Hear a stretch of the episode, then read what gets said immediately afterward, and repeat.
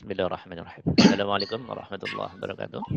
Waalaikumsalam warahmatullahi wabarakatuh. Selamat pagi teman-teman. Sehat semuanya insyaallah. Alhamdulillah sehat. Ya, oke.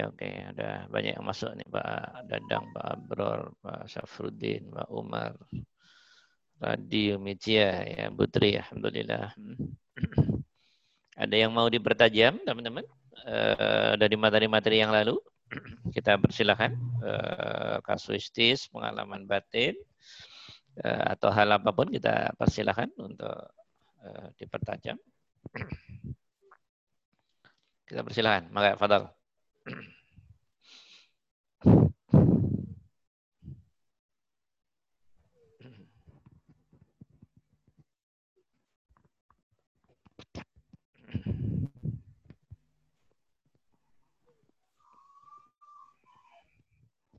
Ya, silakan. Ada pertanyaan? Kita persilahkan sambil nunggu teman-teman.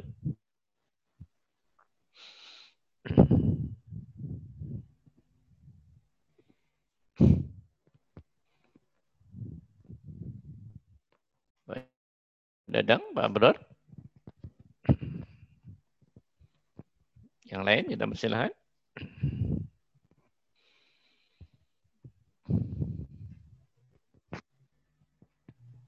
Tidak ada? Oke, kalau tidak ada. Yang lalu terakhir kita bicara ini ya, tentang... Oke, silakan Umi.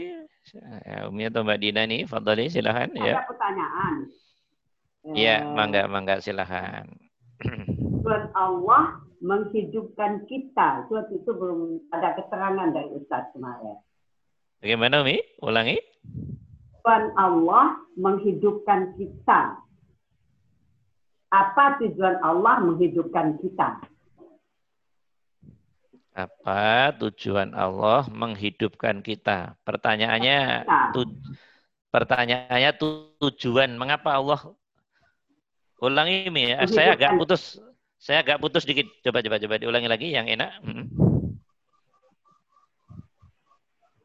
Kita ingin di sini ada pertanyaan kemarin. Tujuan Allah menghidupkan kita, tapi waktu itu belum ada keterangan dari Ustaz. Oh gitu, ya. Jadi ya, waktu itu Umi sudah, tanya, ya, tapi belum dijawab, betul. Gitu ya. Ya, ingat aja nih Umi ya. Oke. Karena ini belum ada jawaban, di sini ada pertanyaan. Iya. Iya. Oke. Ya, bagus. Pertanyaannya adalah pertanyaan tentang apa sih tujuannya Allah menghidupkan manusia, menciptakan manusia, gitu kan Umi ya? Ya, Ustaz. Nah, juga demikian juga. Ini bisa diperluas pertanyaan ini. Apa juga sih tujuannya Allah menciptakan setan, ya toh? Apa juga sih tujuan Allah menciptakan jin, iblis, gitu? Juga bisa diperluas lagi. Apa juga sih tujuan Allah menciptakan atau menghidupkan semua hewan, gitu? Diperluas lagi. Apa juga sih tujuan Allah menghidupkan semua tumbuhan, gitu? Bisa diperluas lagi. Apa juga sih tujuan Allah menciptakan semua malaikat? Bisa diperluas lagi. Apa juga sih tujuan Allah menciptakan, ya toh, menggerakkan, menghidupkan alam semesta ini? Sama atau sejatinya? Hanya konteksnya ke manusia, ke hewan, tumbuhan, malaikat, jin, setan, iblis, dan alam semesta. Permasalahan saya tanya satu dulu deh pada teman-teman. Mungkinkah kita ini bisa hidup tanpa hewan? Mungkinkah kita ini bisa hidup dengan sempurna tanpa tumbuhan? Coba berpikir yang dalam. Bisa kita hidup tanpa tumbuhan? Coba semuanya mikir dulu sebelum kita jawab. Bisa tak kita ini hidup tanpa tumbuhan? Bisa apa enggak? Nah, kalau enggak ada tumbuhan, penghasil oksigennya siapa nanti? Yang nyerap karbon siapa nanti?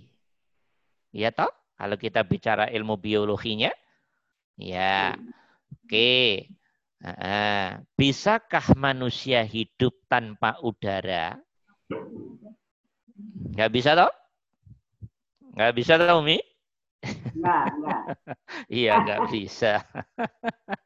Iya, oke. Pertanyaannya, bisakah manusia hidup tanpa setan, jin, dan iblis dalam dirinya? Tolong dijawab deh. Bisa. Teman-teman hidup tanpa ada setan di dirimu bisa? Nggak bisa. Nah, kalau nggak ada setan, dirimu nggak mau makan, nggak mau minum, nggak mau nikah. Nggak ada ketertarikan jenis, toh? Ya. Dirimu nggak mau nyari duit, loh apa bangun rumah, dan seterusnya. Itu semua kan peran nafsu itu di dalamnya, sistemnya setan, jin, iblis. Oke? Ya. Bisa tak dirimu hidup, diri kita hidup tanpa malaikat? Saya tanya. Nggak bisa. Karena yang penyampai ilham di dalam hati kita itu malaikat. Oke? Nggak bisa, teman-teman. Oke, nggak bisa. Kita hidup tanpa malaikat juga nggak bisa. Berarti kita akan jadi setannya, mbahnya setan kita. Oke? Nah, peperangan baik dan tidak baik di dalam diri itu peran antara positif negatif antara nafsu dengan malaikat. Gitu loh, teman-teman. Ya, pertanyaan lagi. Bisakah kita ini hidup tanpa matahari? Nggak bisa. Artinya apa? Teman-teman paham apa nggak itu? Paham apa nggak itu? Paham apa enggak nih teman-teman nih? Jadi ternyata kita ini nggak bisa hidup tanpa satu elemen yang tadi kita sebutkan. Ya, berarti apa? Semuanya diciptakan untuk saling melengkapi. Dan tujuan kelengkapan terbesar adalah untuk kepentingan kita manusia, teman-teman. Ya, tujuan kelengkapan-kelengkapan dalam kehidupan ini, tujuan terbesarnya adalah untuk menjadi piranti, perangkat, perabot, sistem dalam diri kita manusia. Teman-teman sadar apa enggak sadar?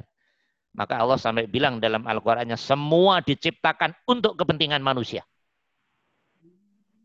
Oke? Semua diciptakan untuk kepentingan manusia. Jadi apa? Topik utama kehidupan ini sejatinya kita. Adam dan anak turunnya. Sampai nanti detik hari kiamat sana. Jadi malaikat, jin, setan, iblis, alam semesta. Itu menjadi pelengkap pendukung fasilitas kita sejatinya begitu. Bisa dimengerti? Nah itu Mijia. Pertanyaan ini saya mancing saja biar teman-teman berpikir lebih dalam, merenung lebih dalam. Tidak bisa membaca hidup ini parsial-parsial. Nggak bisa manusia hidup tanpa tumbuhan, nggak bisa. Kita juga nggak bisa hidup tanpa udara. Kita nggak bisa hidup tanpa matahari. Oke, kita nggak bisa hidup tanpa pohon. Karena tanpa pohon nggak akan ada oksigen. Karena tanpa pohon juga nggak akan ada yang menyerap karbon. Berarti itu rak sistem tanamannya. Iya. Ya toh? Kita nggak bisa hidup tanpa air. Kita juga nggak bisa hidup tanpa gas. Jadi ini semua diciptakan oleh Allah untuk mematuhi rencana besar Allah. Untuk mematuhi ketetapan Allah. Dan semuanya pasti taat pada Allah. Tidak ada yang tidak taat pada Allah. Tidak ada yang tidak taat. Alam semesta tidak ada satupun benda yang tidak taat pada Allah. Sampai daun jatuh pun, daun kering jatuh pun. Jatuhnya itu bentuk ketaatan pada Allah. Bentuk tasbihnya pada Allah. Nggak ada barang liar di alam semesta ini. Tidak ada. Setan goda kita itu karena memang SOP-nya setan dengan Allah harus begitu. Maka menggodanya setan hubungannya dengan kita itu bentuk ketaatan setan pada Allahnya, pada Tuhannya. Hanya kalau kita menyebutnya kan Setan melesetin, tapi itu melesetin itu tugas dari Allah dan harus dijalankan. Tapi kalau tidak menjalankan, ya itu namanya setan tidak taat pada Allah. Dan insya Allah akan taat. Tidak ada yang tidak taat dalam konteks hubungannya dengan ketaatan pada iradah dan kudrahnya Allah. Maka Allah menyebut dalam Al-Quran, sabbaha lillahi ma fis samawati wal ard. Semua bertasbih kepada Allah. Langit bumi seisinya bertasbih. Artinya apa? Tunduk. Artinya apa? Mensucikan apa maunya Allah. Apa keinginan dan ketetapan Allah. Semuanya akan selaras dengan apa yang Allah inginkan. Tidak ada yang bisa keluar dari keinginan dan ketetapan Allah. Itu nggak bisa, teman-teman. Makhluk itu hanya ngikuti inginnya dan ketetapannya Allah saja. Kok diri ngerasa bisa keluar, bisa melebihi. Itu karena diri masih kotor. Diri masih kotor, belum kenal Allah, belum ngerti Allah, belum paham Allah, belum sampai pada Allah. Maka duganya Allah, hubungannya dengan kekotoran hatinya tadi masih meleset. Tapi nggak ada masalah kalau itu sebuah perjalanan. Nah, gitu teman-teman. Semuanya menjadi ayatnya Allah. Kehebatan Allah, keagungan Allah, kemutlakan Allah, kebesaran Allah. Nah, diri kita yang kecil ini, yang debu kehidupan ini, melihat hal yang sempurna ini tidak mudah. Sangat tidak mudah. Diperlukan ilmu yang dalam, diperlukan laku yang istiqomah. Ketika hati sudah dibuka oleh Allah, baru faham nanti. Oh, begini tah. Kalau baru ilmu doang belum ada apa-apanya. Ya toh? Harus ilmu, laku, dan istiqomah. Baru nanti dibuka sendiri oleh Allah. Ya, siapapun nggak bisa buka selain Allah sendiri. Nah, seperti itu. Kemudian, sampai pada pertanyaan Umijia. Loh, Ustadz, apa tujuan manusia ini hidup? Apa tujuan manusia ini diciptakan? Sama dengan yang lain. Sama dengan hewan hidup, sama dengan setan hidup, sama dengan jin, iblis hidup, malaikat hidup, tumbuhan hidup, udara ada hidup, ya, air ada hidup, ya, oke, matahari ada dan dihidupkan, hidupnya matahari tentunya fungsi dan pergerakan. Di sana ada fungsi dan manfaat dan bahaya. Sistem di sana itu namanya hidup. Dalam konteks tumbuhan hidup ya hidup kayak begitu, kita sudah ngerti, hidup versi tumbuhan. Dalam konteks hewan kita ngerti hidupnya hewan seperti itu. Ya, dalam konteks batu hidupnya batu di sana ada perkembangan pertumbuhan semakin tambah lama semakin ada pergerakan-pergerakan dari batu jadi akik, jadi apa namanya? Jadi apa? Permata. Berarti di sana ada perkembangan. Berarti ada kehidupan. Hidup dalam konteks benda yang namanya makhluk Allah yang namanya batu. Dan seterusnya, dan seterusnya. Sama jawabannya, teman-teman. Semua sama-sama menjalankan iradah dan kudrahnya Allah. Sama-sama menghamba pada Allah. Sama-sama mengabdi pada Allah. Mengabdi, menghamba itu bahasa Arabnya, Umijia dan teman-teman, ibadah. Ini harus ngerti itu, ibadah. Oke? Ya, ibadah. Oke? Anjing suaranya begitu. Itu berarti anjing ibadah pada Allah. Menjalankan tugas dari Allah. Suruh guk, ya guk. Berarti anjing ibadah. Tasbih. Mengikuti apa maunya Allah. Dan ketetapannya Allah. Dan nggak bisa keluar. Anjing nggak bisa buat suara sendiri, nggak bisa. Karena yang hakikatnya bersuara itu ya irodah dan kudrohnya Allah itu sendiri. Allah ya. Iya, coba teman-teman masuk ke dalam deh. Rosonya masuk ke dalam. Ya, kalau melihat anjingnya doang ya bagaimana diri bisa sampai ke Allahnya. Oke. Ya, kenapa anjing mau makan bangkai begitu? Kenapa anjing mau makan daging mentah begitu? Ya Allah pengen harus begitu. Irodahnya Allah, keinginannya Allah, ketetapannya Allah, kuasanya Allah, ilmunya Allah. Pengen yang namanya makhluk anjing ya harus begitu. Yang namanya anjing jangan keluar dari situ. Maka sejatinya itulah pergerakan yang diinginkan dan yang ditetapkan Allah. Maka adanya anjing dan semua hewan, semua manusia, semua tumbuhan, semua makhluk, nggak ada bedanya sejatinya. Sama-sama menjalankan iradah dan kudrahnya Allah. Hanya bedanya kita diberi akal. Lebih maju. Lebih maju. Secara zahir bisa seakan-akan kayak membuat peradabannya sendiri. Padahal hakikatnya juga tidak. Karena Allah yang ngajarin step by step sejatinya.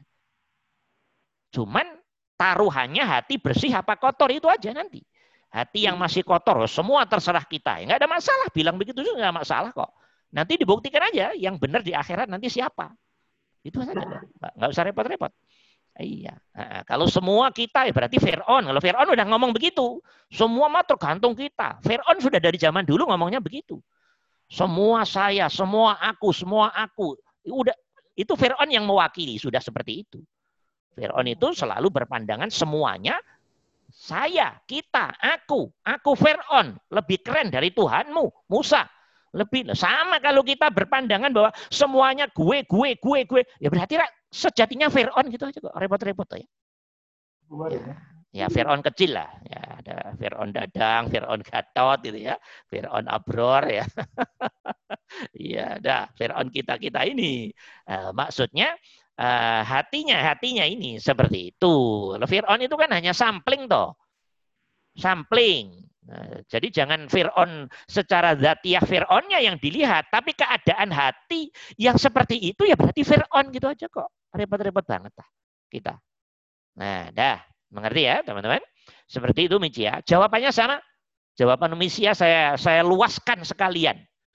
Jadi sebetulnya tujuan semua makhluk Allah diciptakan hanya satu. Untuk mengikuti maunya Allah. Pertanyaan kedua yang lebih dalam lagi. Ya, nanti nanya lebih dalam mungkin susah. Kenapa Ustadz semua kok ngikutin maunya Allah? Jawabannya. Bukankah yang di dalam makhluk itu Allah sendiri? Ayo teman-teman masuk deh. Badan kasarmu itu siapa sih? Apa sih? Ayo. Badan kasar ini siapa? Badan kasar ini kan selongsong aja sejatinya. Ya, punya peran pelengkap secara zahir. Tapi begitu ditinggalin roh dia nggak bisa apa-apa toh. Dibakar ya diem, diapain ya diem saja. Artinya badan zahir tidak punya peran yang signifikan. Berarti yang berperan sejatinya ruh. Ruh itu siapa? Tidak ada yang menemukan toh ruh itu siapa. Beda pendapat boleh, namanya beda pendapat. Tapi bahwa roh kalau mau masuk ke dalam lagi, endingnya ketemunya Allah. Ya tak? Kayak gitu sajalah. Kayak gini aja lah, nggak usah jauh-jauh lah logikanya. Teman-teman punya HP dengan program yang canggih-canggih itu, ya. Ya hardware softwarenya canggih di HP itu. Tapi tidak ada setrumnya, nggak ada baterainya, hidup ke HP itu. Ayo, yang program canggih-canggih. Secara zahirnya fisik di HP canggih, HP-nya, mereknya canggih, program-programnya canggih semua. Zahir toh itu. Kalau baterainya nggak ada, baterainya habis, bisa berfungsi HP itu. Badan zahir kita hubungannya dengan roh, kan sejatinya seperti itu. Canggih apapun sistem tubuh kita, kok nggak ada daya, nggak ada tenaga, energi, nggak ada hidup dalam diri kita. Dalam konteks ini roh, nggak ada apa-apanya toh. Dan kita melihat sendiri toh dalam tiap hari orang mati nggak bisa apa-apa. Nah, itu bukti badan kasar kita seperti itu. Berarti hakikatnya pergerakan dohir karena efek pergerakan batin. Batin yang saya maksud dalam konteks HP dan semua alat elektronik, ya berarti rak baterai itu, energi itu, sumber energi dalam konteks HP, ya baterai. Dalam konteks kita, sumber energi, sumber daya, sumber kekuatan, ya hidup. Hidup itulah dia Allah. Itulah maka kenapa Allah ngomong la haula wala quwata illa billah. Enggak paham tak ini? Enggak ada daya ente itu manusia, setan, jin, iblis, malaikat, hewan, tumbuhan, air, api, angin, matahari, bulan, planet, bintang. Enggak ada daya semuanya. Kok di situ ada daya? Kok di situ ada energi? Kok di situ ada kekuatan? Kok di situ ada manfaat dan bahaya? Itu karena saya liputi. Saya genggam. Saya kuasai. Oke. Nah, cuman diri kita yang belum pinter lagi-lagi kena jebakan setan nafsu yang ada dalam diri kita. Selalu tidak sampai ke Allahnya, hanya sampai ke dimensi makhluknya. Celakanya rak di sini lah, celakanya itu. Celakanya rak di sini lah, Umijia dan teman-teman. Jadi kita ini dikibulin nafsu habis-habisan sejatinya. Iya, dikibulin nafsu habis-habisan. Nah, dikibulin ini kalau nggak dapat pertolongan Allah sampai mati. Walaupun diri sholat tiap hari, jidatnya sampai hitam, tetap dirimu buta mata hatimu hubungannya dengan Allah. Walaupun secara fisik sholat, zakat, puasa, haji, umroh. Tapi begitu dibuka hatinya, ternyata loh, nggak bener kok. Salah mendudukkan hati hubungannya dengan Allah kok. Kalau salah, bagaimana sih sesuatu kalau salah? Nah, teman-teman bisa jawab sendiri itu. Nah, seperti itu teman-teman. Seperti itu gambarannya Umijia. Jadi jawabannya, kenapa? Untuk apa manusia diciptakan? Sama dengan kenapa jin diciptakan, setan diciptakan. Oke? Hewan diciptakan, tumbuhan diciptakan. Apa? Malaikat dan semua makhluk diciptakan sama. Satu, untuk menjalankan tugas dari Allah. Menjalankan tugas dari Allah itu bahasa populernya yang teman-teman kenal ibadah. Ibadah. Gitulah teman-teman. Cuman sistem memang terproduk dari setan, jin, iblis, nafsu. Sistem dalam diri kita ada juga malaikat. Oke. Sistem dalam diri kita juga ada produk benda padat, cair, dan gas. Oke. Yang ini terkumulasi dalam wujud kasar. Benda, cair, dan gas itu loh. Kemudian ada wujud halus, namanya roh. Tidak ada satu anak manusia pun yang tahu hakikatnya roh. Tapi kita bisa melihat, merasa. Kok orang mati begitu? Kok kalau hidup begini? Nah, akhirnya bisa ngelihat, ngerosok. Loh, berarti. Nah, ketajaman ini tergantung ketajaman spiritual teman-teman. Hubungannya dengan Allah. Orang yang nggak ngeh ya dikira hidup mati itu biasa aja. Yang nggak dibuka oleh Allah. Seakan-akan peristiwa yang nggak ada artinya apa-apa. Padahal tugasnya sama sejatinya. Sama-sama mengikuti perintahnya Allah. Keinginan dan ketetapan Allah. Hanya kita lebih kompleks. Karena semua alam semesta ini dicetak untuk tujuan kita sejatinya. Karena kita tidak bisa hidup tanpa angin, maka diciptakan angin. Kita nggak bisa hidup tanpa panas, maka dibuat panas. Kita tidak bisa hidup tanpa tumbuhan, maka dibuat tumbuhan. Kita dan tumbuhan nggak bisa hidup tanpa air, maka dibuat dimensi air. Oke, kita hewan, tumbuhan tidak bisa hidup hanya dimensi air doang, tapi harus ada dimensi gas. Maka dibuat gas. Jadi ini satu kesatuan, nggak bisa berdiri sendiri. Badan kasar lengkap, roh ada, nggak ada matahari, nggak bisa hidup kita. Loh, berarti lah sistem. Badan kasar lengkap, fresh semuanya. Roh ada di tubuh, nggak ada topok, nggak ada pohon. Dengan demikian nggak ada oksigen, nggak mungkin kita juga hidup. Loh, berarti lah sistem. Ya toh? Sistem nggak bisa dipisah-pisahin. Ya toh? Badan kasar lengkap, roh ada, nggak ada dimensi air. Habis detik itu juga mati siapapun. Oke. Badan kasar lengkap, dimensi air ada, dimensi angin ada, gas ada, tapi nggak ada roh. Ya tetap nggak hidup sama. Apa artinya? Satu kesatuan. Sistem. Nah, tinggal dirimu sadar apa tidak di situ. Sudah difahamkan oleh Allah apa tidak di situ.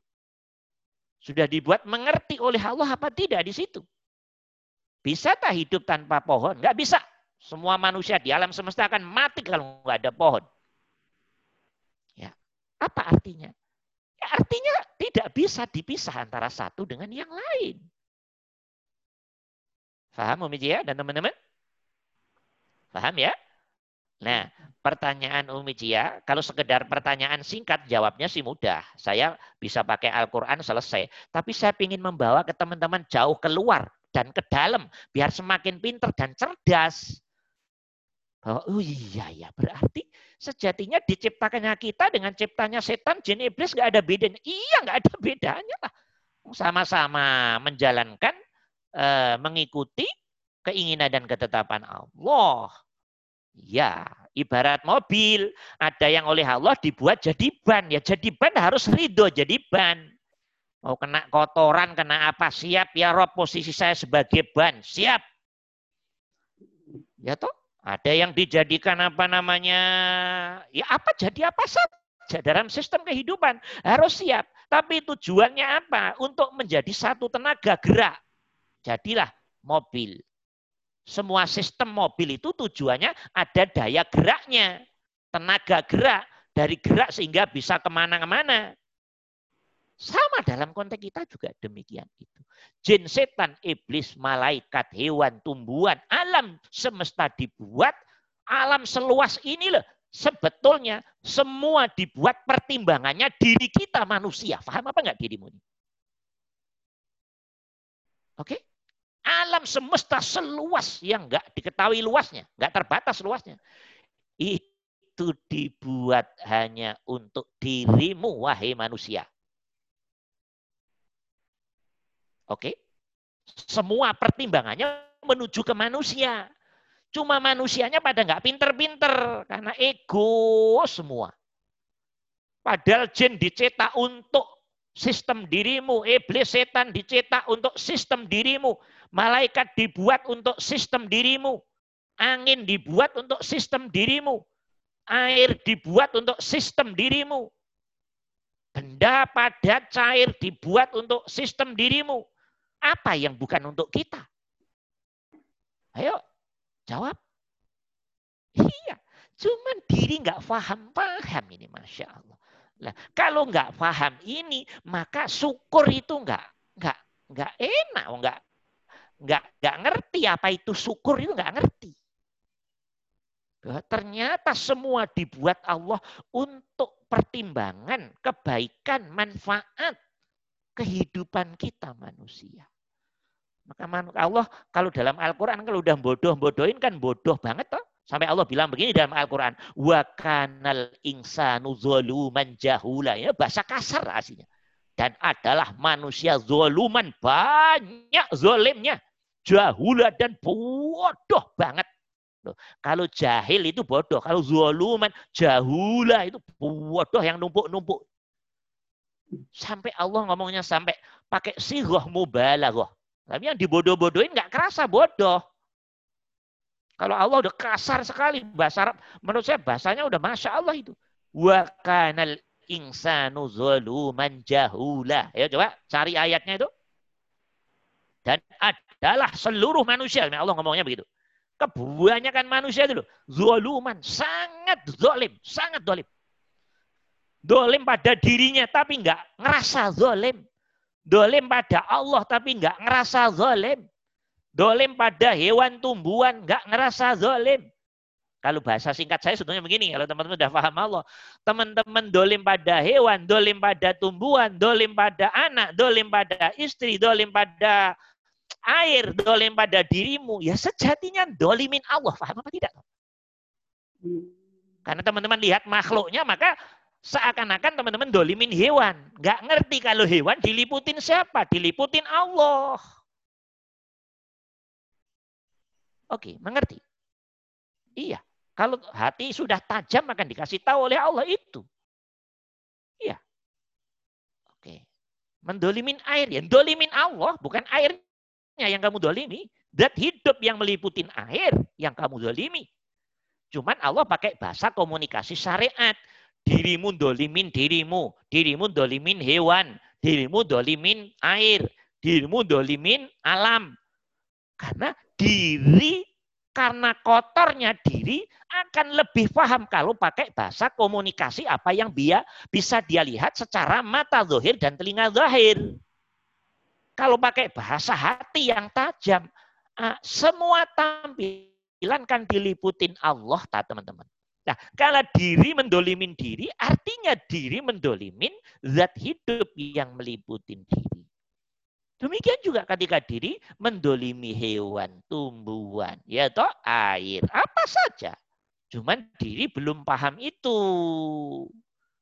Pahamnya diri itu kalau istilah makhluk-makhluk itu disebut sehingga ada efek dan yang membuat efek baru tingkat itu kefahamannya. Nah, seperti itu, makanya Allah nyebutnya kan kasar sekali dalam Al-Qur'an. In wa kanal insanu zaluman jahula, dan adalah manusia benar-benar keterlaluan zalimnya. Jahula, dan sangat-sangat bodoh. Allah tidak pakai kata jahilun. Kalau jahil itu stapit, bodoh, biasa saja. Tapi jahula, sangat bodoh. Kebanyakan manusia itu sangat bodoh. Sangat bodoh. Kenapa? Nggak paham Allah, nggak ngerti Allah, nggak kenal Allah. Ya, jadi taunya Allahnya, zohirnya lafadz saja.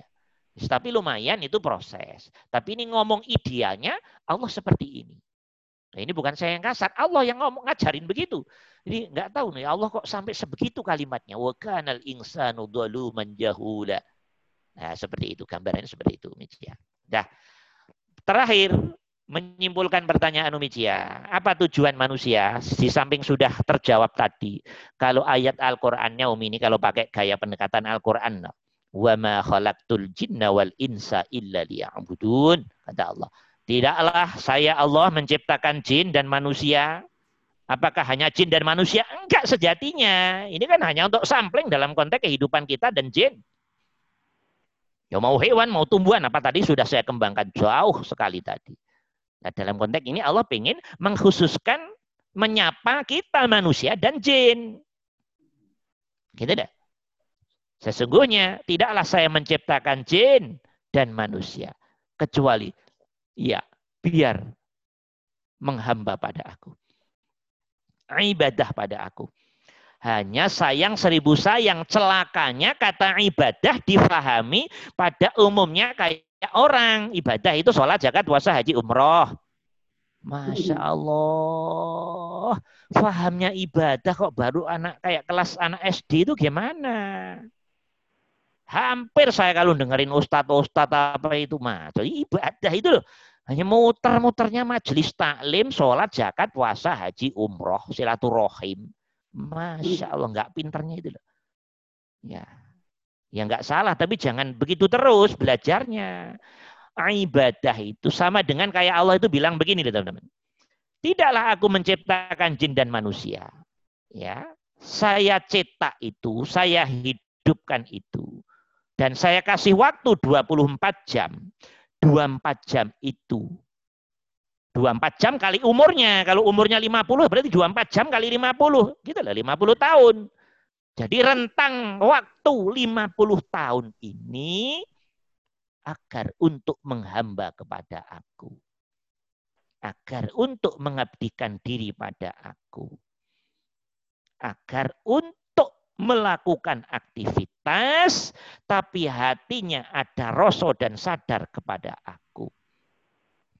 Aktivitas berjalan, kerja berjalan, kantor jalan, yang pabrik jalan, yang pemulung ya jalan, yang ngajar ya jalan, sesuai dengan apa yang aku tetapkan, tapi hati tetap menuju kepada aku. Itu namanya ibadah, itu namanya menghamba. Jadi ibadah itu 24 jam. Kalau ibadah sholat, zakat, puasa, haji namanya ibadah mahdhah. Kalau selain itu namanya ghairu mahdhah. Oke?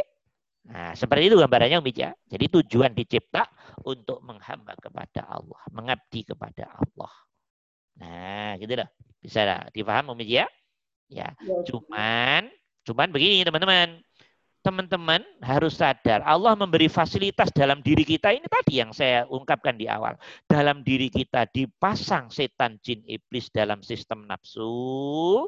Diri kita juga dipasang sistem malaikat di dalam diri kita. Oke, itu berupa sistem diri. Itu berupa sistem diri. Dan itu maunya Allah, bukan maunya siapa-siapa. Jadi tidak mudah memang ya Allah. Allah membuat teka-teki dalam diri kita ini luar biasa. Endingnya kalau nggak dapat pertolongan dari Allah, tetap teman-teman susah, nggak bisa, berat. Kalau nggak dapat pertolongan dari Allah, tetap susah. Yang mudah, yang bisa, yang sampai, yang lurus pasti hanya orang yang mendapat pertolongan Allah. Jadi hanya ada dua, dapat pertolongan atau tidak. Maka nggak ada kesombongan sejatinya orang kalau sudah paham. Yang dapat ya syukur, yang nggak dapat ya udah nggak bisa. Kalau Allah udah bilang nggak dapat ya nggak bisa. Mau kaya apapun nggak bisa. Kok bisa begitu? Lah Allah maunya begitu kok. Bagaimana lagi kalau udah menyangkut Allah begitu? Itu rahasia Allah. Tidak ada satupun anak manusia yang bisa mengorek rahasia Allah. Kecuali Allah menjebolkan rahasianya sendiri. Nah, seperti itu gambarannya Umijaya ya. Bisa dimengerti Umijaya? Ya, Ustaz. Ya, pahamilah ya. Tugas hewan dengan tugas kita sama. Nah, beda model dikit lah. Ya. Ya. Tugas tumbuhan dengan tugas kita sama. Iya. Iya. Nabi Musa, teman-teman, pernah dapat pelajaran dari Allah. Nabi Musa itu kan Masya Allah ya. Jalan sana kemari, dikejar-kejar Firaun, lari dari Firaun. Itu kan lewat padang pasir, teman-teman harus tahu alam Arab kayak apa. Panasnya Masya Allah. Panasnya ampun. Apalagi di Mesir bagian selatan. Masya Allah panas itu bisa 45 derajat, 47. Ampun deh panasnya. Saya ngalamin sendiri itu panasnya. Masya Allah kayak kepala itu langsung pening kalau udah sangat-sangat tinggi panasnya. Saya pernah waktu di Mesir pas panas banget.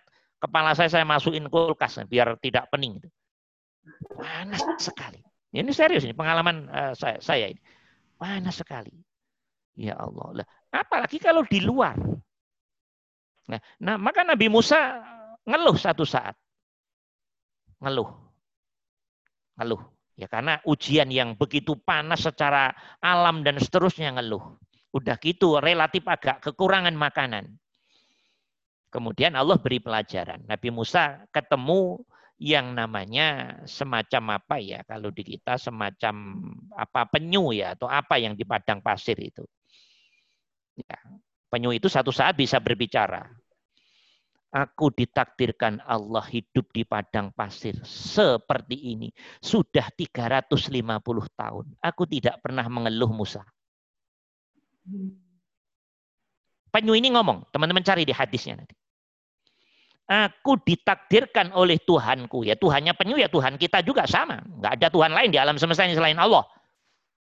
Aku sudah dicetak oleh Tuhanku, disuruh tinggal di padang pasir ini, yang gersang ini. Dan sangat susah makanan.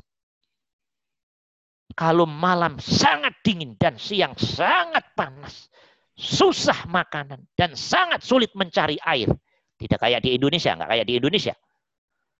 Aku sabar sudah 350 tahun Musa. Habis itu Musa nangis di hadapan Allah. Ya Allah, ternyata saya bukan orang yang taat. Nabi Musa itu orangnya berani begitu. Jadi Allah ngerasanya Nabi Musa udah sabar, ngerasanya. Padahal dalam hatinya ngeluh, kok tantanganku kayak begini. Loh, lintasan hati saja, lintasan hati. Langsung dijawab oleh Allah. Tahu-tahu penyu itu apa sih kalau di kita? Penyu itu bahasa Indonesianya apa ya? Ya penyu ya. Ya penyu padang pasir itu bisa berbicara. Dan akhirnya Nabi Musa, Masya Allah, hamba Allah, hewan yang namanya penyu ini dicetak oleh Allah. Harus sabar di alam yang begitu panas dan dingin. Dan sebetulnya kalau penyu mau ngeluh ya sebetulnya ngeluh. Tapi nggak ngeluh. Siap jalankan tugasmu ya Allah. Engkau menempatkan hamba di padang pasir yang panas dan dingin. Siap. Toh makanan juga tidak semudah dicari kayak di Indonesia. Tetapi yang di Indonesia ngeluh terus, air mudah ngeluh ya toh. Semuanya ngeluh, serba ngeluh. Masya Allah. Nah, itu loh. Sekali-kali jalan di padang pasir biar tahu rasanya kayak apa ujian Allah di padang pasir. Loh, penyu tadi sabar. Saya dibuat oleh Allah sudah 350 tahun bertahan begini dan saya terima semua keputusan Allah. Loh, apa artinya? Ya artinya hewan juga menjalankan keputusan Allah. Keinginan keputusan Allah itu namanya menghamba. Itu namanya tasbih. Maka teman-teman, kenapa Allah ngomong tidak ada satu daun pun jatuh yang tidak ada izinku? Maksudnya apa sih? Allah pengen ngomong bahwa semua yang ada di langit dan bumi termasuk dirimu manusia nggak akan bisa keluar dari keinginan dan ketetapanku. Gitu loh maksudnya, paham apa enggak? Maka dikuatkan dengan ayat Sabbahalillahi ma fis samawati wa ma fil ard, kata Allah. Semua apa yang ada di langit dan di bumi dan seisinya. Seisinya, nggak ada yang dikecualikan ini. Semuanya bertasbih pada aku. Maksudnya nggak mungkin berjalan keluar dari keinginan dan ketetapan Allah. Gitu loh. Paham apa enggak ini? Nanti yang saking bodohnya itu dikira tasbihnya hewan, tumbuhan ini baca subhanallah, subhanallah, subhanallah. Itu bisa terjadi. Tapi yang dimaksud oleh Allah bukan itu hakikatnya. Masing-masing harus menjalankan fungsi. Oke, harus menjalankan sistem. Manfaat dan bahaya sesuai yang Allah inginkan. Ya itu namanya tasbih. Gitu deh teman-teman. Itu namanya ibadah. Oke, jadi alam semesta semuanya hakikatnya bertasbih pada Allah. Kalau dikatakan bertasbih pada Allah, ya sejatinya ibadah pada Allah, menghamba pada Allah. Nggak ada yang nggak menghamba pada Allah. Setan, Ustadz, ya setan menghamba dong. Gimana kok setan nggak menghamba? Nah kalau setan nggak menghamba, setannya mogok semua. Setan mogok, kita nggak mau makan. Karena kita punya keinginan makan, dalam diri kita ditanam nafsu. Nafsu ingin. Tertarik. Itu efek nafsu. Sistem nafsu. Itu salah satu efek fungsi setan, jin, iblis dalam sistem nafsu tadi. Gitu deh teman-teman. Nah, ini yang belum paham, benci setan terus. Ya, karena nggak paham setan. Ya, kalau faham setan, satu sisi terima kasih kepada setan. Tapi terima kasihnya cukup kepada Allah saja. Karena setan kan, iya, cetakannya Allah. Gitu loh teman-teman. Melihatlah Allahnya, jangan lihat setannya. Nah, maka semua orang kalau dengar setan kan gemes. Karena kebodohan, karena kebodohan. Giliran dengerin malaikat. Tuh. Apa bedanya setan sih dengan malaikat, saya tanya. Iya, mau sama-sama jalanin, sama-sama jalankan SOP bosnya kok. Iya, Paham? Bisa dimengerti? Nah, gitu loh. Tapi semua SOP kehidupan itu tujuannya untuk kembali ke manfaat dan bahaya pada kita itu sendiri. Sejatinya begitu. Hanya kita yang nggak paham-paham. Gitu ya, paham ya Umizia, insya Allah? Ya, ya paham. Kalau paham ya alhamdulillah ya. Nah, kita ini disuruh sholat, zakat, puasa, haji, umroh dan seterusnya, itu sebetulnya tujuan utama biar dirimu bisa membaca, memahami, mengerti dan sampai pada Allah dari semua pergerakan ini sejatinya. Karena faktanya banyak gerakanmu yang tidak kamu sadari. Banyak aktivitasmu yang tidak kamu sadari. Karena aktivitas manusia hanya dibagi dua. Aktivitas yang sadar dan ada rasa Allah berarti ibadah. Ibadah itu. Aktivitas yang belum ada rasa dan sadar Allah berarti dirimu masih dicengkram setan, iblis, jin, kafir dalam sistem nafsu. Hanya itu sejatinya, kesimpulannya. Nah, permasalahannya bagaimana biar diri dicengkram oleh kekuatan malaikat yang hakikatnya malaikat ini adalah simbol dari rahmatnya Allah, fadlnya Allah, izinnya Allah pada diri kita. Karena kalau sudah dicengkram malaikat menjadi nafsu mutmainnah, artinya diri kita sudah dikuasai oleh Allah. Sehingga semua waktu kita benar-benar berkesadaran Allah dan ada rasul Allah. Kalau itu sudah sampai, ya berarti selesai hidup. Jadi hidup itu sebetulnya perjalanan ini saja.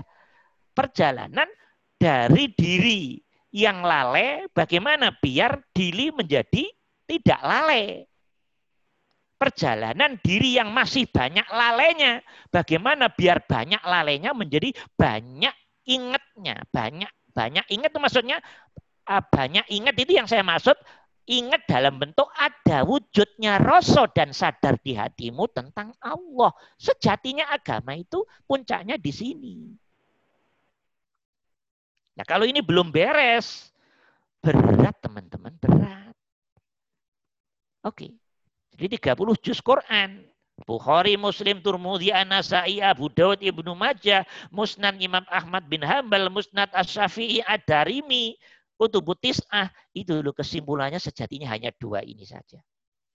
Menghantarkan diri dari asalnya kotor, bagaimana biar bersih.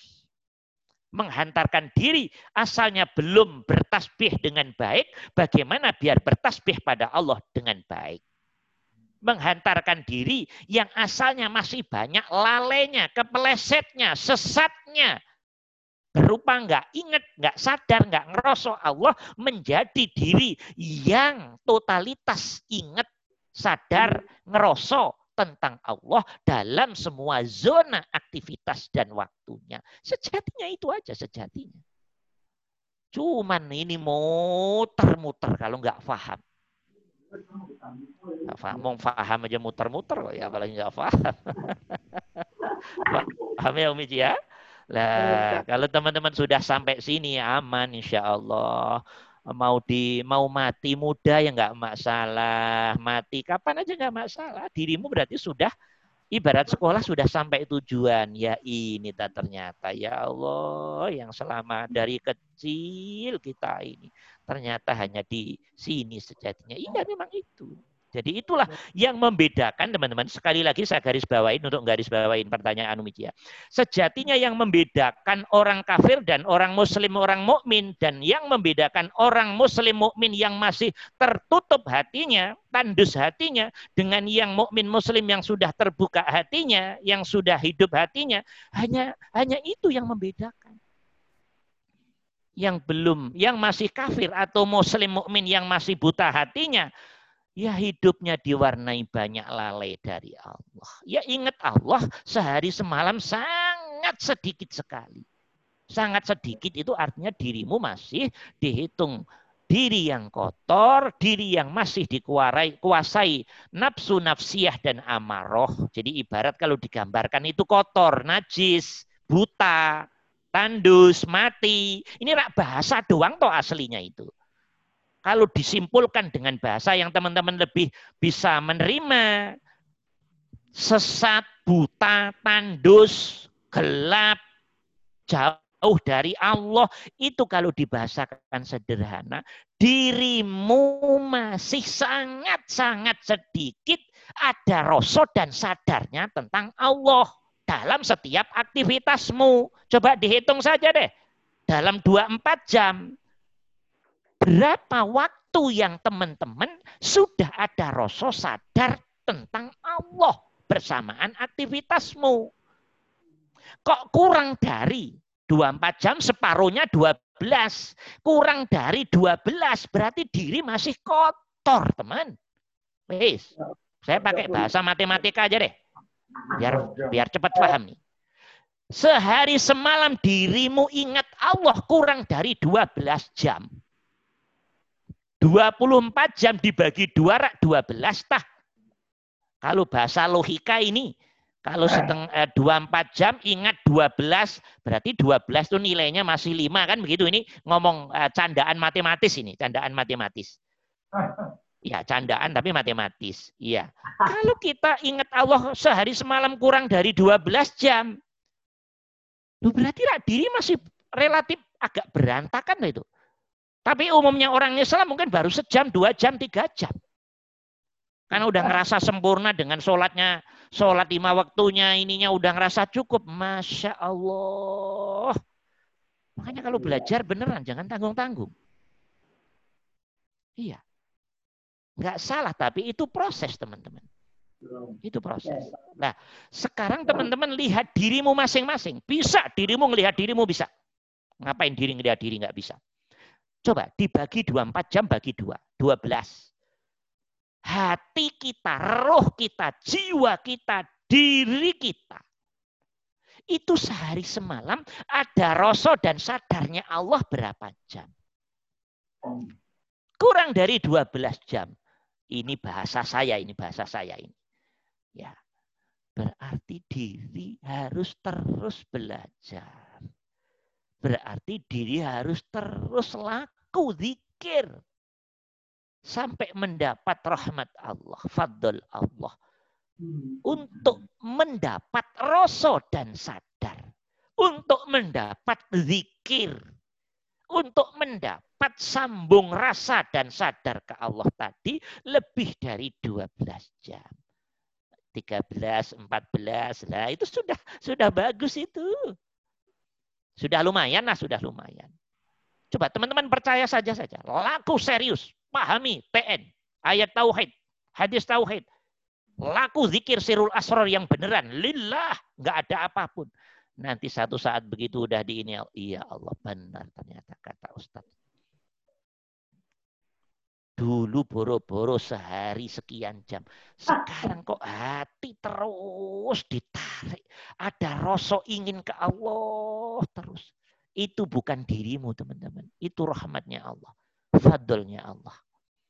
Yang sedang.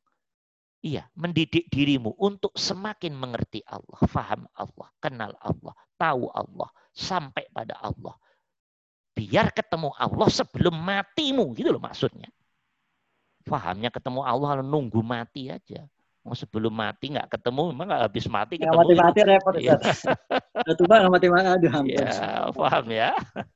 Jadi ukurannya begitu, teman-teman. Teman-teman bisa ngukur diri sendiri. Waduh, saya kok boro-boro 12 jam. 3 jam aja masih berat ya. Lihat dirimu sendiri.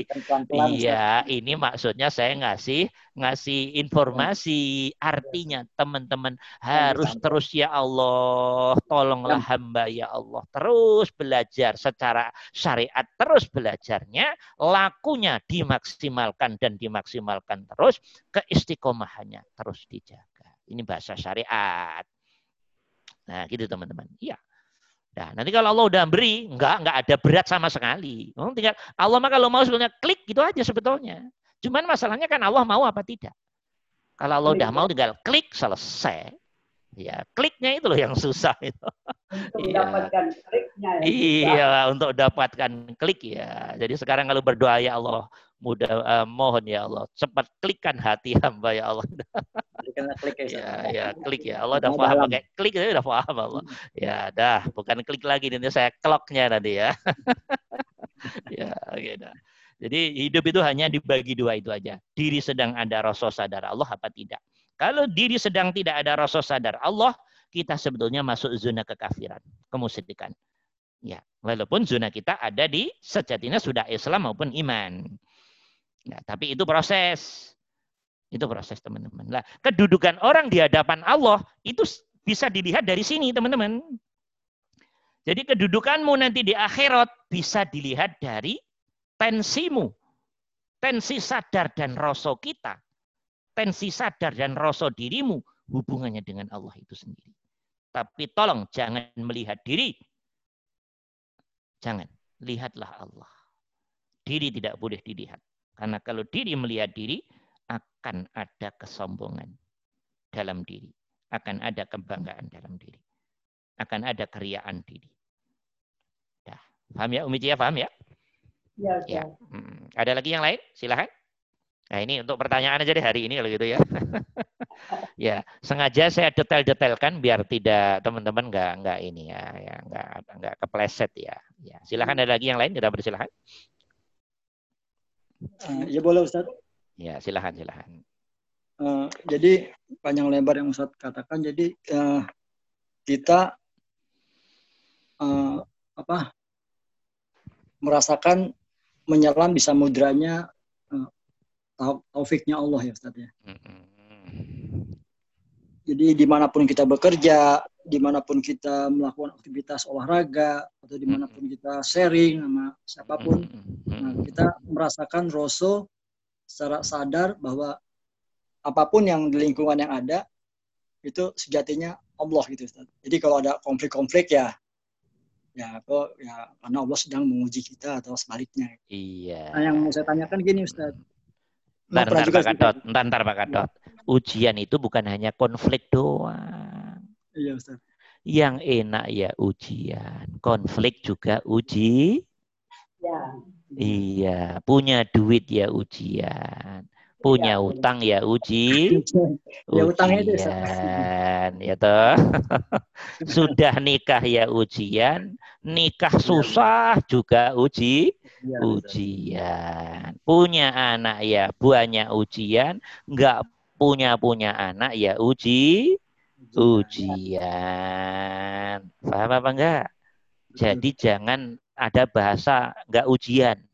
Itu berarti belum cerdas, belum pintar. Jadi tidak ada hidup ini yang tidak ujian. 24 jam adakah yang enggak ujiannya Allah, saya tanya? Bagian mana yang enggak ujian Allah 24 jam? 1 detik aja sebutkan pada saya.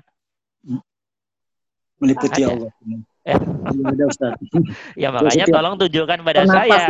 24 jam itu 1 detik aja, tolong tunjukkan pada saya. Bagian mana yang tidak ujian Allah? Tidak ada, teman-teman. Maka yang enak-enak ya ujian. Untuk nguji syukurmu apa tidak. Yang nggak enak juga ujian. Untuk nguji ridhomu apa tidak. Berarti lah nggak ada yang nggak ujian. Kesuksesan yang besar juga ujian. Kesuksesan yang pas-pasan ya ujian. Kesuksesan yang kecil ya ujian. Bangkrut juga ujian.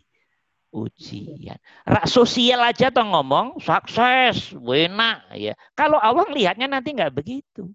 Ternyata dirimu dikasih sukses nggak bersyukur, ya neraka lah, kok repot-repot banget. Mobil 10, istri cantik, anak pinter-pinter, ganteng, nggak syukur. Dirimu pertama kali masuk neraka, paham apa enggak? Cuman sosialnya umumnya orang nggak mampu memahami Allah di sini karena nggak paham arti syukur. Maka jangan ada lagi yang nggak ujian. Dari lahir kita sampai mati kita tidak ada 1 detik pun yang tidak ujiannya Allah.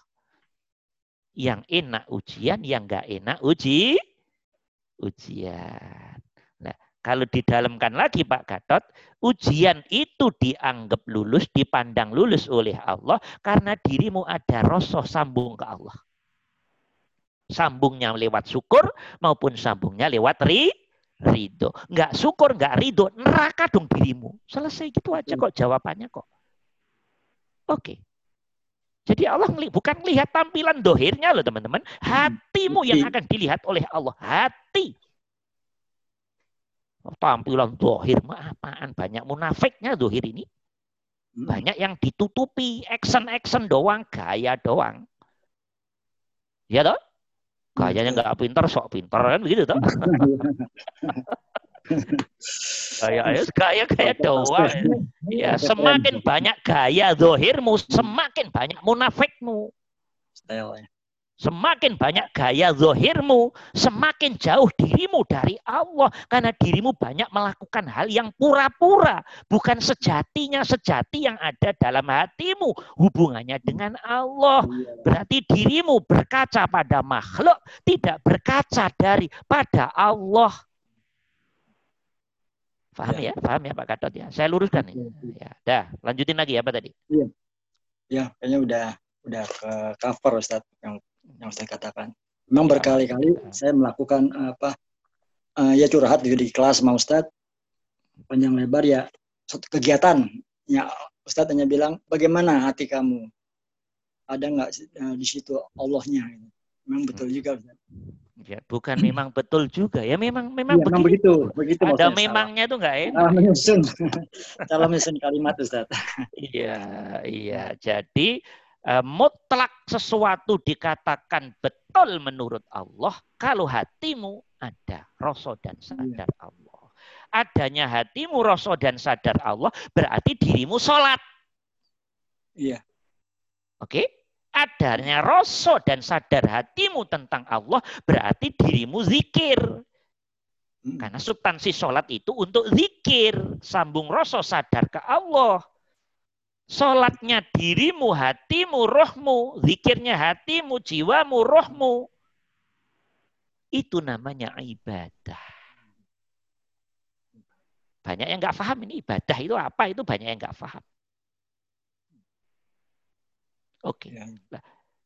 Walaupun dirimu melakukan kebaikan secara zahir, hatimu nggak sambung pada Allah. Itu bukan ibadah teman-teman. Itu maksiat. Bisa dimengerti. Teman-teman lampu merah berhenti, tapi hatimu karena takut polisi, berarti dirimu takut musyrik. Dirimu musyrik. Iya. Karena hatimu taatnya pada makhluk yang namanya polisi, bukan ya Allah, bukan kesadaranmu, rasamu yang tunduk patuh tasbih pada Allah.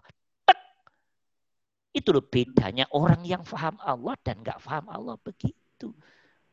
Banyak yang secara zahirnya taat, patuh, tapi hatinya baru sampai ke makhluk. Paham apa tidak? Iya.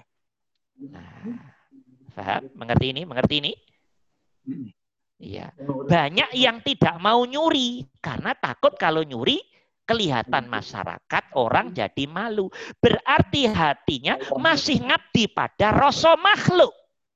Berupa nggak enak tadi. Itu bukan ketundukan sejati pada Allah. Itu belum lurus pada Allah. Itu belum ngadep total pada Allah. Hatimu masih ngadep pada makhluk. Bentuknya kalau nanti ketahuan nggak enak sama masyarakat. Ini belum sampai pada Allah teman-teman. Taatnya hatimu masih taat pada makhluk. Karena Allah belum kelihatan di alam rasa dan sadar dirimu. Kayak suami sholat di masjid gak enak sama istrinya. Dirimu munafik. Paham apa enggak? Ya Allah. Suami yang munafik tidak mau taat pada Allah. Karena gak enak sama istrinya. Berarti dia di alam hatinya taat pada istri. Tapi hati tidak ngadep pada Allah toh.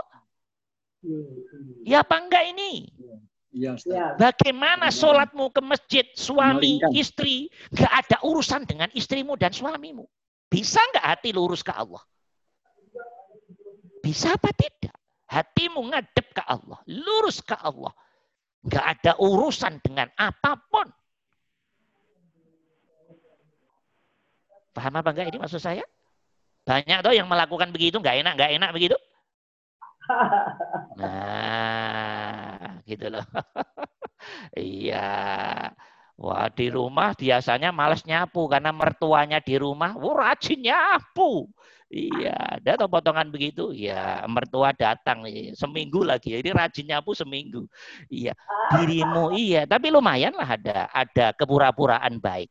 Nah, itu sifat manusiawi yang dibangun oleh nafsu, tapi belum kejujuran, teman-teman. Bukan aslimu begitu, paham apa enggak? Itu kepura-puraan itu. Kepura-puraan itu. Pura-pura itu bahasa populernya munafik. Bahasa munafik gitu. Ya, kol-kolah kubro ini munafik. Dirimu kalau ada orang berbeda dengan nggak ada orang, berarti dirimu belum dirimu sejati. Itu belum dirimu yang sejati, teman. Itu setan yang masih mendominasi keinginan dan rasamu. Dirimu masih dikibuli oleh nafsu. Melakukan sesuatu atas nama nggak enak. Itu belum tulus dirimu. Betul, Ustaz. Ya, oke. Ibu-ibu ada maunya biar dikasih duit, gayanya rajin. Itu sama. Ya toh? Sama. Jadi semua hal yang semua apapun yang berlaku pada diri zahirmu, teman-teman, dengan bisikan yang halus lewat rasa dari dalam sono dan nggak kelihatan setan di situ.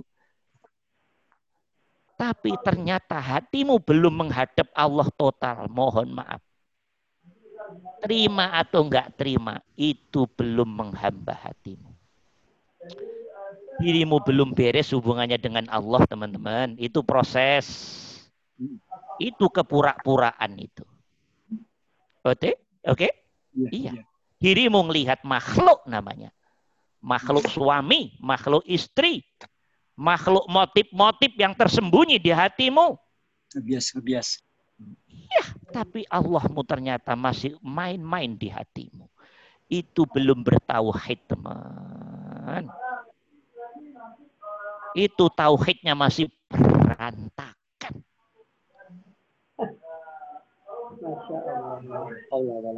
Lihat diri, nggak usah lihat orang lain, lihat diri sendiri dulu.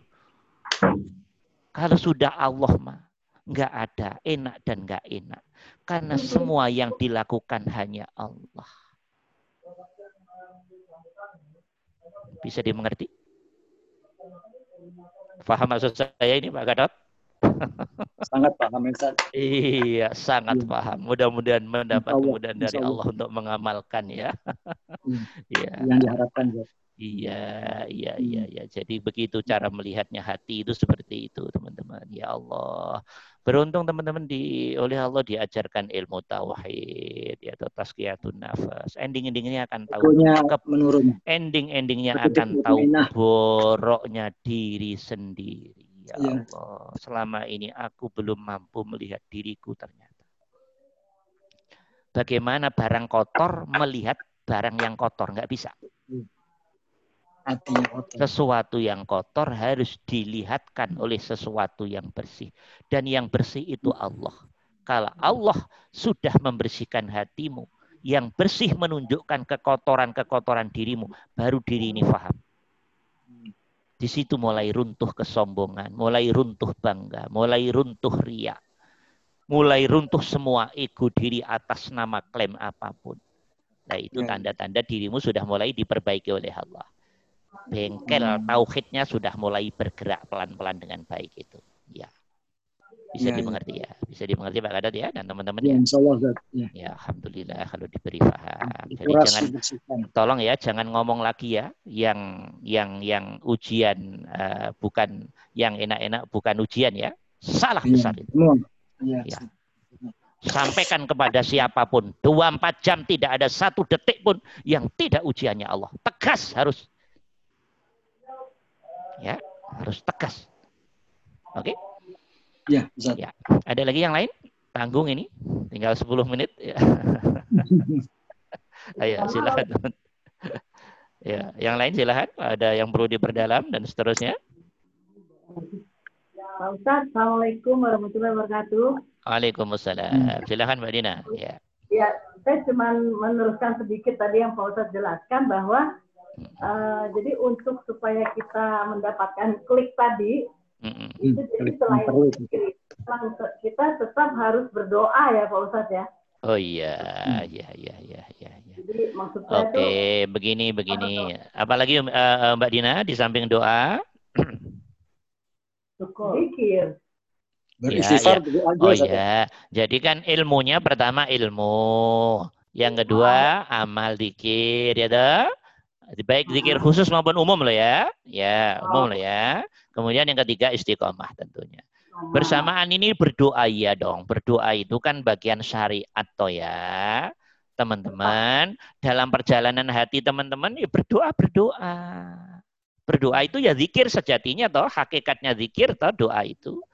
Loh, nanti kalau hatinya teman-teman sudah masuk zona yang high kelas oleh Allah, sudah diberi sesuatu yang ini sudah masuk ke tingkat tinggi, ya nggak ada masalah. Sekarang kan masih perjalanan. Berdoa. Allah maftahli futuhal arifin ya Allah. Terus bimbing hambamu ya Allah untuk bisa memahamimu, mengerti tentang engkau ya Allah. Bisa sampai kepada harus. Doa ini harus. Iya, doa ini harus. Bisa dimengerti Mbak Dina ya? Iya. Jadi secara syariat, ilmu, amal, istiqomah, itu zona syariat. Doa itu zona syariat. Kalau syariat ngomong begitu.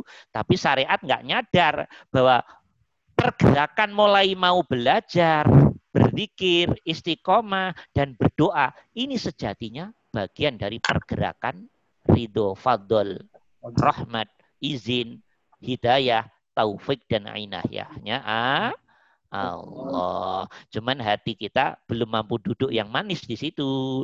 Selalu memisah peran Allah dengan peran kita. Itu nggak apa-apa, itu proses. Nanti kalau udah diklik akan ngerti sendiri. Ya, ternyata selama ini saya salah semua bahasa saya ya Allah. Kata oh ya, saya udah tahu. Memang itu belum pinter kan? Gitu. Dalam mengacu ke wilayah. Ya, ada lagi yang lain? Kita persilakan. Masih ada waktu dikit, teman-teman. Ya, Mbak Dina berdoa, Umijia berdoa ya. Ya, berdoa. Mesti banyak-banyak berdoa nih, Pak Ustaz. Ya, sebetulnya teman-teman. Sekarang teman-teman saya tanya deh. Teman-teman saya tanya dengan nada canda. Teman-teman saya tanya, coba. Teman-teman saya tanya. Kalau dirimu sudah laku zikir, baik khusus maupun umum, zikirmu itu sejatinya doamu apa tidak itu? Doa. Allah udah ngerti kok. Lintasan hatimu itu udah ngerti. Dirimu pagi, siang, sore, malam kerja, pengen kaya itu Allah udah ngerti. Dikira Allah nggak ngerti gitu tah? Oke. Diri zikir khusus umum Allah udah ngerti. Dirimu itu pengen kenal Allah udah ngerti. Pengennya hatimu lewat lintasan-lintasan rasa itu sejatinya doa tingkat tinggimu di situ sejatinya. Cuman kan teman-teman selalu memaknai doa harus ngangkat tangan ya Allah ini kan begitu aja toh itu. Ya, karena teman-teman selalu melihat sesuatu yang zahir. Sekarang kalau yang ngomong hatimu, maka nanti teman-teman lintasan doa yang sangat berbahaya adalah lintasan doa dalam hati kecil yang seret. Dan orang itu mampu menghilangkan dirinya. Dan yang nampak di hatinya hanya totalitasnya Allah. Ini doa yang bahaya nanti yang begini. Kalau doanya macam teman-teman keras, ya Allah ya itu maaf. Itu Pak Gatot bisa. Iya. Oke ya. Iya, gede suara doang. Kalau itu gede suara doang. Tapi nggak apa-apa, memang harus ada yang kelasnya begitu. Kalau yang ahli-ahli ini mas seret lintasan hatinya, dia bisa mematikan dirinya total keluar dari kemakhlukannya dan dikuasai dimensi ilahiyahnya dan di situ hati dikuasai Allah Nah ini nih, orang yang sudah bisa mengatur oleh Allah diberi kemampuan ini ya. Nggak perlu omongan di mulut, hatinya terlintas set. Nah itu yang dimaksud oleh Allah. Jalannya, dia berjalan. Aku yang menjalankan. Dia melempar, aku yang melempar. Dia mendengar, aku yang sejatinya mendengar.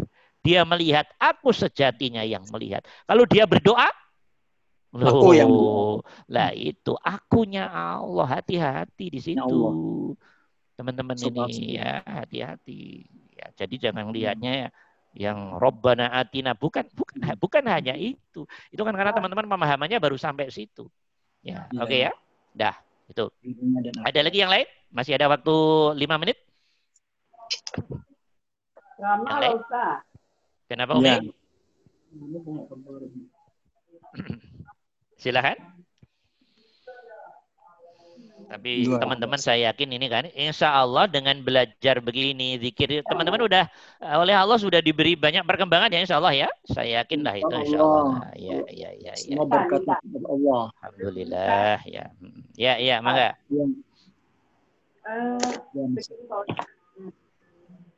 Setelah kita laku zikir dan mencoba untuk 24 jam selalu merasa Allah gitu ya Pak ya? Iya. Untuk ya Pak.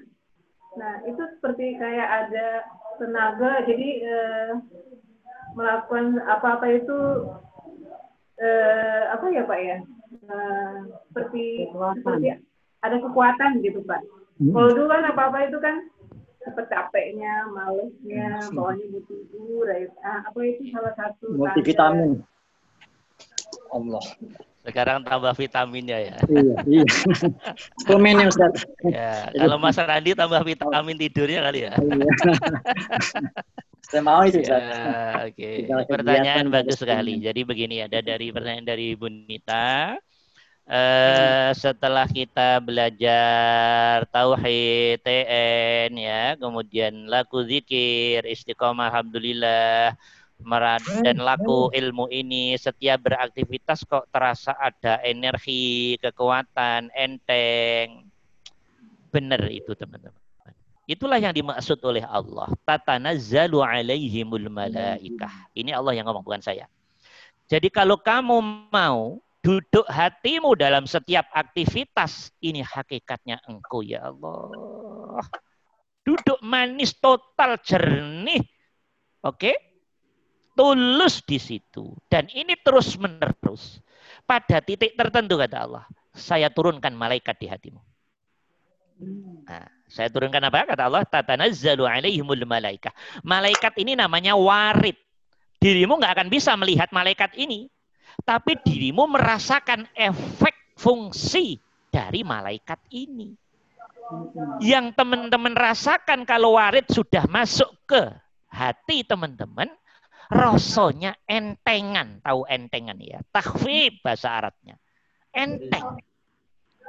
Nah, sejatinya rasa berat itu kan sejatinya efeknya iblis tah, gitu deh teman-teman. Jadi rasa berat itu simbol dari kegelapan, itu simbolnya setan, jin, iblis, nafsu yang masih amaroh dan nafsiyah, selalu efeknya berat, malas. Zulam kata Allah. Gelap gulita hatimu. Nah kalau gelap itu bagaimana sih? Kalau gelap itu efeknya pasti males. Berat. Kalau toh melakukan sesuatu terpaksa. Dipaksa. Nggak enak. Efeknya ya tahu sendiri. Efek zahirnya. Efeknya emosi. Terpaksa. Dipaksa. Gondok hati. Terus nggak enak lah. Sesuatu yang tidak tulus itu akan seperti itu. Nah. Kalau Allah sudah menurunkan malaikat warid di hatimu, oleh Allah dibuat ringan semua gerakan selama hati nanti mampu mendudukkan ke Allahnya itu. Nah, malaikat ini tugasnya selalu ngingetin hatimu, jiwamu, rohmu. Kok umpama mestinya zikir ke Allah, nyambung ke Allah, sadar Allah kok tidak, hatimu diingatkan oleh sistem malaikat ini. Maka efeknya kita ringan, sambung rasa dan sadar ke Allah. Ini malaikat teman-teman, ini peran malaikat ini. Tidak bisa kita lihat tapi bisa dirasakan. Kata Allah, tatanazzalu alaihimul malaikah. Namanya warid. Nah, tadi alhamdulillah Bunita ini sudah merasakan ini, alhamdulillah bifadlillah. Terus lihat Allah. Jangan melihat dirimu, jangan melihat amalanmu, jangan melihat ilmu TN-mu, jangan melihat pikiranmu, jangan melihat gurumu, jangan. Itu jebakan nafsu semuanya. Tapi lihat lahzat hidup yang meliputi ilmu TN. Lihat lahzat hidup yang memberi kefahamanmu. Lihat lahzat hidup yang meringankan dirimu. Lihat lahzat hidup yang meliputi gurumu. Lihat lahzat hidup yang menjadikan dirimu bisa berzikir. Dan hakikatnya yang memiliki kekuatan zikir itu. Itulah dia sejatinya Tuhan kita. Allah kita. Jadi jangan salah mendudukkan hati. Ya, itu namanya warid. Bagus, terus lanjutkan Bunita. Lanjutkan terus, lanjutkan terus. Itu efek yang bagus. Kalau sudah begitu, efek yang bagus. Itu tinggal nunggu. Kalau sudah begitu, tinggal nunggu dalam bahasa canda. Tinggal nunggu klik saja. Tinggal nunggu klik saja. Tinggal nunggu klik itu artinya sudah mendekati zona-zona ma'rifah. Ya. Nah, nanti tinggal Bunita kalau nanti zikir khusus, juhud khususnya, zikir sirrul asrar khusus, kok nanti oleh Allah sudah diberi pengalaman namanya hakul basiroh, ya, hilang total alam semesta di hatimu dan pikiranmu, dirimu hilang total, nama pun tidak kamu kenal, amalanmu, zikirmu tidak kamu kenal, nggak kamu ingat, tidak ada di rasa dan sadar dirimu, semua hilang, dan ada peristiwa, di situ ada peristiwa, ya bahasa, kalau boleh dibahasakan ini, kalau boleh dibahasakan. Peristiwa wajibul wujud, zat hidup yang meliputi diri kita, mengenalkan pada diri kita. Ya gue inilah Allah. Tapi dirimu sedang tidak, iya, sedang hilang. Sedang tidak wujud di alam rasa dan sadar dirimu. Ada peristiwa seperti itu. Hatimu faham, hatimu mengerti, hatimu puncaknya yakin. Begitu bangun pikiran, loh ya Allah. Terjadi hakul basiroh. Loh, kalau nanti sudah mengalami seperti ini, jadi nanti ditariknya hati seperti Ibu Nita ini, tinggal satu langkah lagi. Kalau sudah Allah memberi hakul basiroh, berarti sudah terbuka mata hatinya. Kalau sudah terbuka mata hatinya, itu baru starting ma'rifah. Baru mulai ini, baru mulai perjalanan ma'rifah. Oke? Okay? Tunggu lagi, aduh. Ya, ini baru perjalanan makrifat. Gitu loh teman-teman. Nanti step by step akan diajari oleh Allah. Langsung yang ngajarin Allah dari dalam hati. Step by step diajarin langsung oleh Allah. Nah, ini berlaku untuk semuanya. Nanti begitu. Ya, saya yakin secara umum teman-teman sudah mulai ditarik-tarik lah itu. Itu sebetulnya efek dari tatanazzalu alaihimul malaikah. Mudah-mudahan teman-teman cepat oleh Allah dikaruniai hakul basiroh, terbuka mata hatinya. Amin. Karena di situ Allah mengenalkan dirinya. Ya saya ini loh Allah. Hanya peristiwa itu saja. Dirimu di luar kendali ingatanmu dan seterusnya. Tapi ada peristiwa. Nah ini nanti ini kalau dibahas panjang. Ini kenapa terjadi dan bagaimana terjadi dan kenapa diri hilang kok ada peristiwa ini. Nah ini teman-teman, nanti kapan-kapan kita bahas panjang lebar, ini sejatinya rahasianya Allah ada di sini sejatinya. Ya, nanti kapan-kapan kita bahas kenapa, mengapa, bagaimana peristiwa ini kok terjadi bentuknya seperti ini. Dan mohon maaf, saya dulu kalau masih belajar fikih aja, belum oleh Allah nggak pernah diberi ini. Karena memang tidak sampai, fikih tidak mampu menghantarkan ke sini. Jadi tetap harus laku zikir yang pas untuk menuju kepada Allah juga. Ya, itu saja. Selamat Bunita, terus dijaga hatinya, jangan kejebak oleh setan, jin, iblis, nafsu untuk melihat diri. Ya toh, sekali lagi nih saya garis bawah ini. Jangan sampai melihat diri, melihat ilmu diri, melihat kefahaman diri, oke, melihat zikirnya diri. Semua yang bermerek diri harus hilang dari sekarang. Tapi dimunculkan ini hakikatnya engkau ya. Jadi Allahnya yang dimunculkan. Rasa keluar dari hati itu Allahnya. Ini hakikatnya engkau ya Allah. Nah, kalau sudah begini maka semuanya ringan karena Allah. Jadi enteng, diri itu enteng. Enteng, apa aja enteng. Nyuci piring ya karena hatinya melihat Allah, enteng. Tapi masih berat. Iya, sesekali agak ini ya itu proses. Sesekali mangkal ya. Iya, sesekali mangkal. Saat nanti mangkal, dirimu akan diberi paham oleh Allah tuh. Kalau kamu nggak sedang saya tolong, setan di tengah-tengah hatimu tuh. Iya. Bercokol di hatimu. Itu artinya Allah sedang ngajarin kita, kalau kamu nggak saya tolong tuh, setan di tengah hatimu. Bentuknya, gondoknya hatimu, berarti setan sedang merajai dirimu. Jadi kita ini kalau nggak ditolong Allah habis, teman-teman, habis. Jadi setan kelihatan di hati nanti efeknya apapun, semakin orang jernih dengan Allah kelihatan sekali. Sehalus apapun setannya kelihatan. Tapi kalau hati kotor, segede apapun setan di hati nggak kelihatan. Paham? Nah, oke, mudah-mudahan ada manfaatnya. Alhamdulillahirrahmanirrahim. Ya, sorry tadi anak ada kelas. Salah satu ustadz kita istrinya melahirkan, maka saya molor tadi ya mengganti.